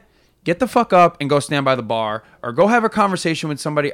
You don't have to be on the dance floor. I'm not looking for you to do backflips. You know Mm-hmm. what I'm saying? But what I want you to do is actually enjoy what the fuck's happening because you're you obviously can't enjoy it by yourself at your fucking table when the 10 people at the table and you're the only two people still sitting down. So you're telling me you came out on a Saturday night to sit down at some fucking party and watch it's, people? cra- it's crazy. You It's just, just sit on your couch, crazy. like, yeah. around, Don't come. Socialize. They just spent two hundred dollars to have you here. Four hundred really with your date. Just go stand by the bar. Yeah, yeah, Just yeah. stand there. That you know what I mean eat four hundred dollars worth of food. Come hang out I with me. Why don't you come back here? Yeah, Why don't I teach yeah. you how to DJ? You know what I I, mean? it. Fucking it. do something. I just that's one thing I can't I, I can't stand, bro. I can't.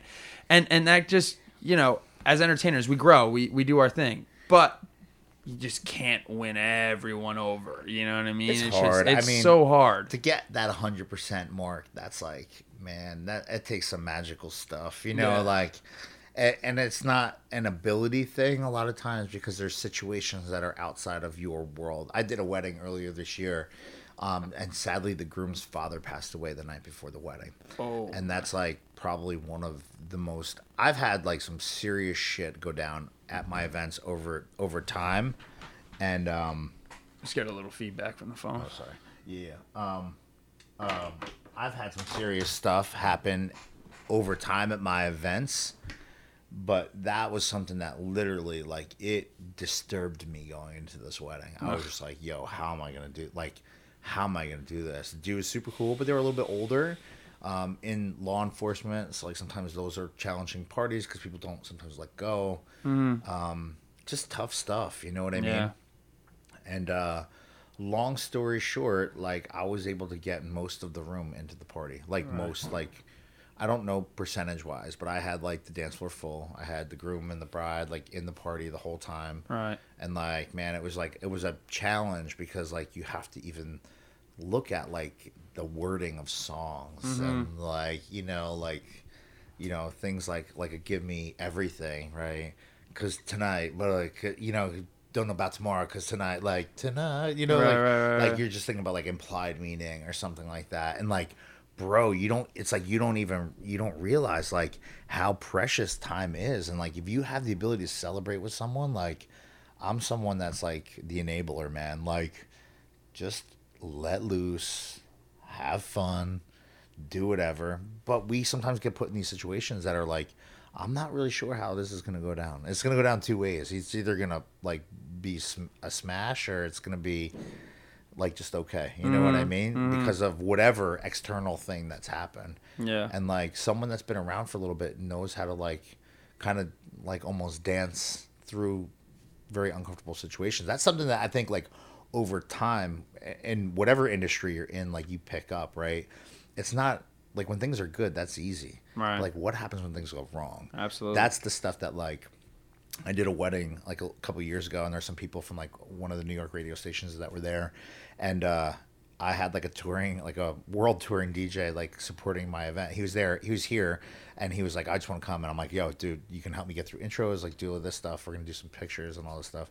So we're doing intros, and at that time I was using CDJs, and the CDJ locked up on the intros, and I'm on the other side of the dance floor, at the Grand Marquis, and I got like people running in the room, and I'm like thinking like like you don't have the ability to like correct it like that second. So I'm like, whatever I do to get ourselves through that. Clap those hands. Come on, we're not letting. They're they I still hear the beat. Do you hear the beat? Let's make the beat. You know, like blah blah. blah. Uh. Like people are still like walking in, and I'm like, and like literally this dude who plays in like, you know, five thousand person plus events like regularly. Is looking at me with like cat eyes, like standing straight up, like white almost like oh, oh shit like what the fuck God. you know and i just like simply like walk right behind him i like press forward press rewind press play and the song started and i like didn't even like lose a step on my announcements i was like i didn't lose a stride of like my walk i was like i walked around the dance floor blah, blah, blah, blah, blah, blah. come on I hear you, I hear you, you know, like just thinking on my feet. Boom, music came on, and he just looked at me like, you know, it was like, but that's the kind of stuff that like in this world like carries you when things go really wrong it's like Right. like crisis management you know like that's the that's some of those like anxiety moments where like i thrive on that i hate that stuff but i thrive on that stuff Right, too right. because that's the that's what like really differentiates someone that's been in it versus someone that just like yeah. it. shows You your know what I time behind mean? the It's- wheel it's for sure. Yeah, and like same thing. It's like you relate it to fight. You know, we keep talking about fighting, but like you relate it to fighting. You get caught in something, like those painful hours that you spent like in an uncomfortable position, like learning how to defend Yeah. yourself and like breaking your arm or whatever. Like that's the shit that's gonna like get you through that one that like 30 seconds of pure misery to get you out of that situation when then you come back and you beat the shit out of someone and win the match you know Right, what i mean or and and wrestling is you get hurt you're down that keeps you from getting pinned or whatever and it- it's like you get you to the next round where like you come back and you win you know Right. Right.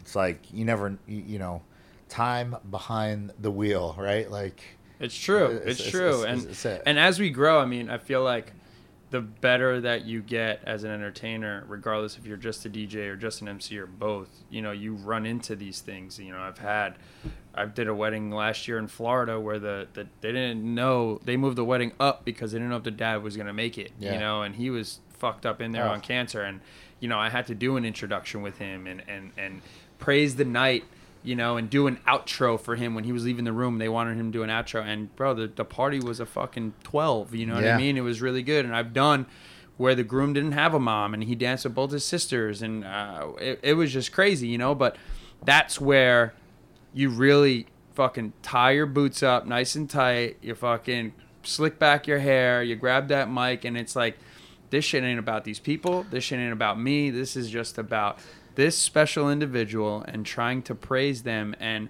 bring this night together for not only the person that's either about to not be with us or the person that's not with us in remembrance in celebration with did- this special couple you know what i mean I just I did this party like it was a little bit ago. Um, like within the month of the wedding, the groom found out his mom had stage four cancer that was like literally through her whole body. Right? No clue, no symptoms, no anything. Wasn't feeling good. Had a temperature. Went in, Found out like she's got like three months or less to live. We did this thing called custom audio production here, where we had as the groom like deliver her a message, and um, at that point in time, the bride, the groom, and the dad, her partner, were the only people that knew of the and us. So like here we are creating this like magical moment mm. where this groom like just basically like was thanking her for being the woman that she is and that he is only the person he's become because of like what she's invested into him. Right. And like to see the whole room like embrace that love, not knowing the complications of the situation that they are now whatever. It's like an emotional thing that like man like you become part of these people's like story like you become part of that story. You know what i mean? right, like right. and like you can't help to have feelings. You know what i mean? As a human you're like like what if this was this or what if that was this? And this could happen to anyone at any time. You know what i mean? Yeah. like what the fuck man? Like we get to be part of some really interesting and very complex situations. And then also like the joys of life right? Like winning this or doing that Right, or right, like right. that perfect family with that high school sweetheart story like whatever. You know what i mean? Like parents have been married for 45 years and here we are and like my grandparents are still married and they're here on both sides it's like everyone's it's like the perfect like Right. Right. picket house like Right. family and like you do all these different extremes it's like it's crazy man it's crazy we can, write, we can talk about stories all damn day i tell you that we could definitely do that We definitely see some shit every single weekend, man. crazy, it's it's fucking crazy, but I love it, you know, because I learn every single weekend from small events to great uh, big events. You know, I learn, and I think I learn about myself a lot at a lot of these events, and and realize like you know, or if somebody calls me a fucking dickhead in the back, you know, Yeah. and how I handle that, or if somebody praises me and how I handle that, you know, and.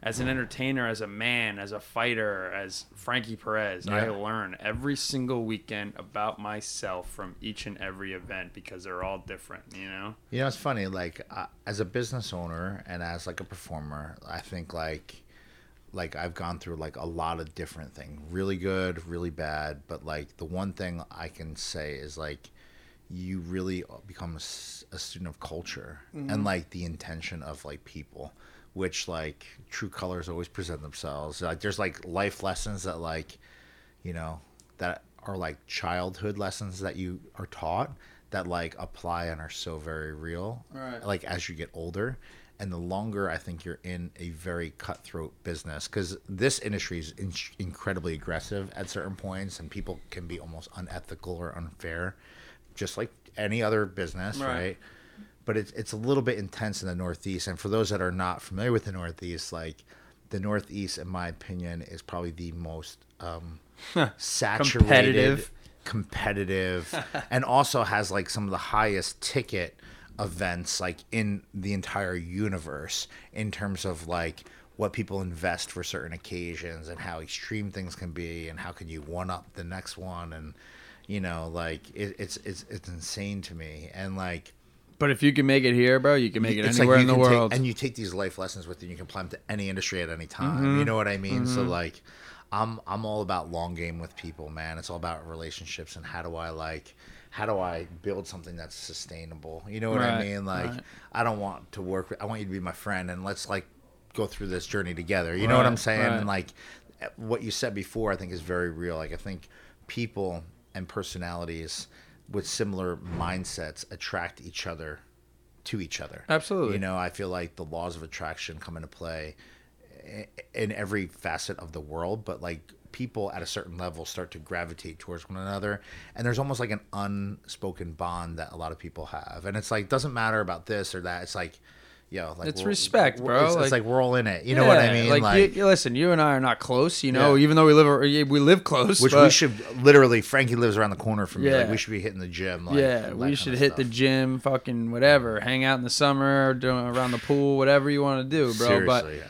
We've known of each other for quite a long time, and Yeah. you know, you're doing your thing on your end, I'm doing my thing, and it, it there's no never really been communication besides what maybe a year ago, a year and a half yeah, ago. we You know what I mean? For a little bit, we're just like, yo, we gotta figure this out. Figure bro. it Like, out, you know. But that's what I love is because you know you're driving me to be better and to grow and, and vice versa and and that's where the competitiveness works in a positive way on both ends to where at the end of the day we both want to be the best we both want to grow we want both want to be creative we both want to be known as OGs and legends in the world you know what I mean right and, and all this came about because like you know like Frankie started his podcast. He's like, "Yo, I want you to put me on podcast." I'm like, "I'm like, yo, I want to be, I want you to be on my podcast." So like, we're gonna put this on Frankie's podcast. I'm gonna reshare it on my podcast. And if you're following my podcast, listen to this, and you want to follow Frankie's, tell them how to find your stuff. Frank, do that real quick. Let's shout out the podcast. oh the podcast world you find me on Anchor but realistically you can find me on iTunes and Spotify at Frankie and the four number four F's apostrophe S F the letter F apostrophe S Frankie and the four F's iTunes any podcast um outlet out there you know whatever it is it's but most of the time it's Spotify and iTunes the evolving podcast. The evolving outlet, podcast. Right? It's like it's yeah crazy.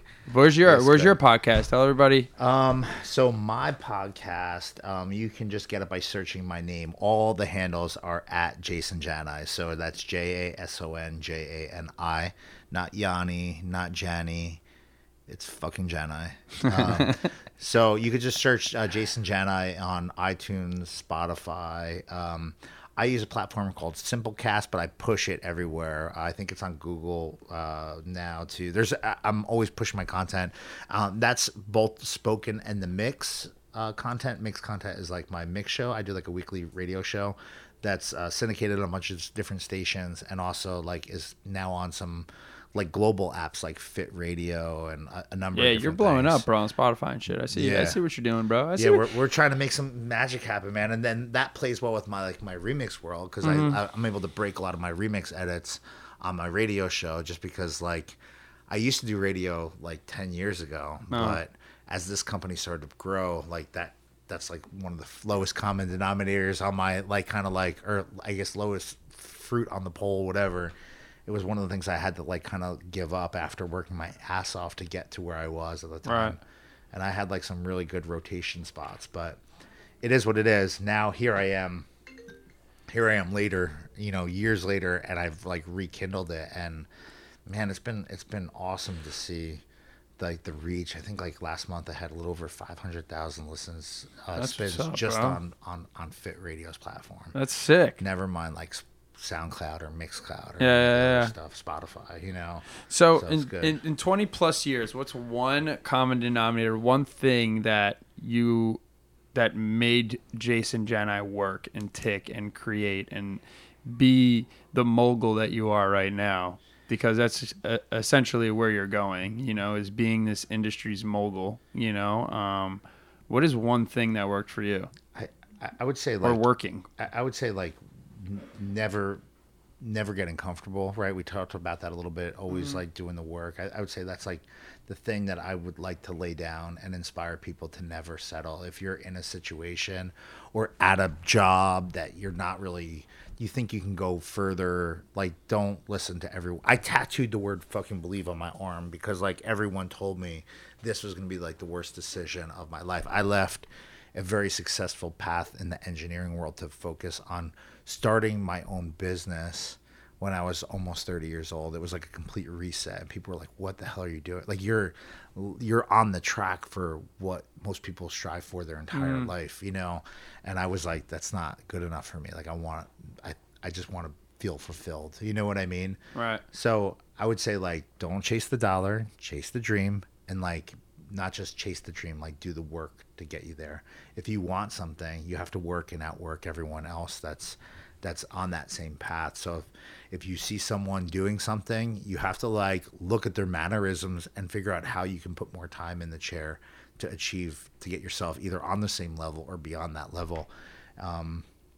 For like my legacy i i don't know where this is going to go. Like my business now has a ton of performing talent. We're still growing our team. We just picked up a bunch of new people like over the past couple months.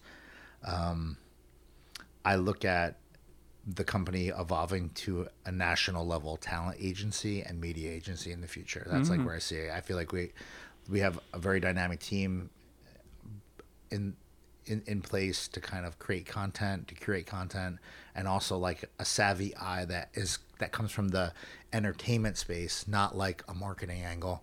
That's just very different. So like experiential um, entertainment, um, experiential creation, right? Like walking into a restaurant, figuring out what the mood should be, helping people like design their stuff. There's Right. a lot of different avenues um, that this can go into.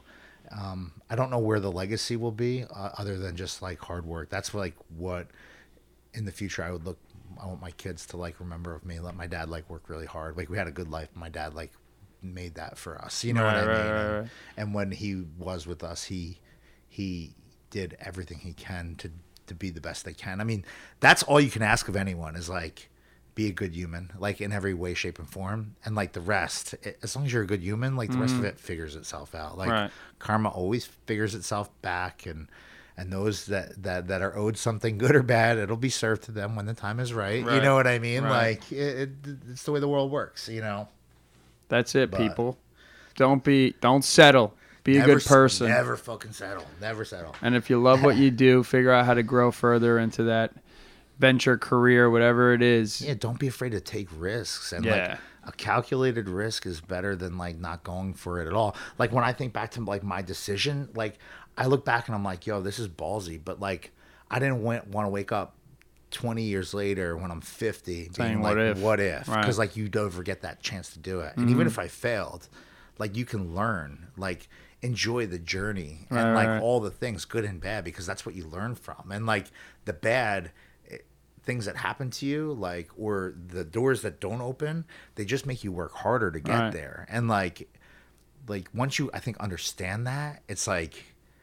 Yeah, like things start to make a little bit more sense because Absolutely. put it in perspective. And, you know and, what I mean? and for all you people out there that are rolling your eyes and going, "Oh, it's so easy for people to say, oh, go for it, take a risk for a successful person." No, people, we're not. It, it, it's not that point. What the point is is if you don't like where you're at in your life, write down exactly what you want to do, figure out the schematics and where you want to go, and just fucking go for it. There's start working like yeah. you, like Gary Vee talks about you could it's never been easier to do it and it's it's hard everything is anything that you want is going to require sacrifice Right, like right. Sacrifice, uh, whatever. Like, you don't go out for the next six months. You go, you know what I mean. You got to fucking meal prep, out. or you, figure you will figure it out. If you want to do something that you genuinely love and you have a, an actual desire to be a part of, you'll fucking figure it out. I hate people that settle for the normal nine to fives, and that's cool. That's fine, but listen, a- a- another thing where it stems to it's never too late. It's never fucking too late. 20, 25, 30, 40, 45, 50. Man, I said this once on the podcast and I'll say it again. Sam Walton was 44 years old when he started Walmart. 44 years old. And look where the fucking shit is. it's a multi billion dollar company. You know what I mean? So I love the fact that you said that. And don't chase the dollar, chase the dream. Money will always come regardless whether you want it to or not. And you're always spending on something whether you want to or not, whether it's a bill or it's a vacation or it's something. So, um, and that's the second day I heard that, you know, and that's the second day I heard that. I was uh, Real- yeah, real it's real stuff. shit, man. Yeah. So, um, I know you got to get out of here. I got to get out of here. I got shit to do. You got shit to do. You're you got to make a mix, a podcast, uh, go open up a new fucking business. I don't fucking whatever. Get to LA Fitness, bro I can't even I- I'm just pumped that we could like spend some time together I, Yeah, it's bro. like just a big deal man Like, Yeah, me, and I could sit down. like- let's grab a beer. Let's sit down. No bullshit around and just. I love it, Just man. chill, bro. You know, it's I love it I want to try to play out with you somewhere that's what I want to Let's do. Fucking do like, it. mix somewhere next time at River Rock. Let me know. yeah yeah Let me know. We'll Are- fucking are you rep going to that place. fight in two weeks? You going up? To, you going up? To, Pro- no, bro. I don't go to fights unless I have to. Yeah, I'm not. I'm not that guy, bro. I don't like dealing with people. Mm. I don't. yeah, yeah. You know, unless I go like my boy Corey's or one of my teammates fights that are there, Yeah. like, yo, I need you to come. I'll go. Yeah. Otherwise, I don't go to Where, fights. where are you training now? If you don't Ricardo? Almeida's. Yeah. Down in Hamilton still. You Yeah, know, and I think next month I get to get back into like jujitsu and shit. So Yeah, today cool. I'm gonna hit pads for the first time and since my surgery. Yeah. So if any of you guys were wondering about my ACL surgery, we're all good. We're uh, about 11 weeks uh, post-op, feeling great. Actually, the doctor gave me the okay to fight in May or June, so that's what we're working to right now. But still taking our time, still following our protocol. So just a, a quick update on that. I'm in no pain, no nothing. Uh, this shit. Let me tell you something. Everyone told me something negative about this shit. It was the biggest bullshit that anybody has ever told me. Is that I- right? bro? I was never in any pain. I was never in any nothing. I was in uncomfortable situations, yes, but this was not the end of the world for me. And I, I'll say it again. This is a blessing in disguise. You know what I mean? Because I was able to start my podcast. I was able to get my website done. I was able Yeah. to, you know, hit different outlets that I've been trying, that I've been talking about, talking about, but I've been so busy to, to, to get done. There's not enough hours in a day, as you know. Yeah. And now I now that I got my feet back under me and I'm able to start hitting this shit hard and really start fucking being the the the the, the Frankie Perez that I know I can be in this fucking entertainment world and, and life period. So um I love it, man. Yeah, baby. So again, thanks for coming on, bro. I appreciate, I appreciate, it. appreciate you, dude. This is this has been awesome, and I, and I hope to uh I hope to get some feedback on this. Yeah, this, and this is this is gonna be part part one. Usually my podcasts are like two to three hours too. So Is that right? yeah, bro. So we gotta we, gotta what's it called? We this gotta- is part one. We're gonna do the second part in video form. Yeah, so, so we'll do. Yeah, we'll do that. 12. We'll do that. with some proper twelve. with some proper 12 we'll do that part two is, is coming to video guys episode 9 was an absolute best jay thank you so much uh, for bringing us to the headquarters the se headquarters Yeah, man. Um, if you guys don't know you want to give yourself a little plug jason jani go ahead give him a Um, little segue so uh, at Jason Jani Instagram, that's like the best thing. Uh, at I A M Jason Jani on Facebook, and then SCE um, would love some love there if you don't mind. That would be at SCE Event Group or SCEventgroup.com. That's the uh, the uh, private event um, company. So that's it. That's it. And then of course like Spotify, all that. Spotify, iTunes, at Jason Jani. Just jason jani everywhere yeah, baby, baby, everywhere baby, baby, baby. he shoves his name in everyone's mouth regardless Stickers, regardless stickers Jump whatever. on board. Let me serve you some content. Yeah. um, but thank you guys so much. We hope you guys enjoyed this one. This is part one of Jason Jani and I. We're gonna come back video form for part two. Remember, share this, like it, send me some feedback, uh, DM me some feedback. If you know me, text me. Whatever it is, throw it up on Anchor, or you guys can email me at frankieperez.o.perez with two Z's at gmail. Send me some feedback. Let me know what you guys are thinking. Thank you guys so much for listening. As always, remember, Yeah. stay smiling, stay positive, stay happy, baby. We'll see you guys next time. To Frankie and the Peace. Come on. Only podcast giving you the latest news on famous people fighting females and fear. It's Frankie and the four F's. Frankie and the four F's. Frankie and the four F's. You're never gonna forget,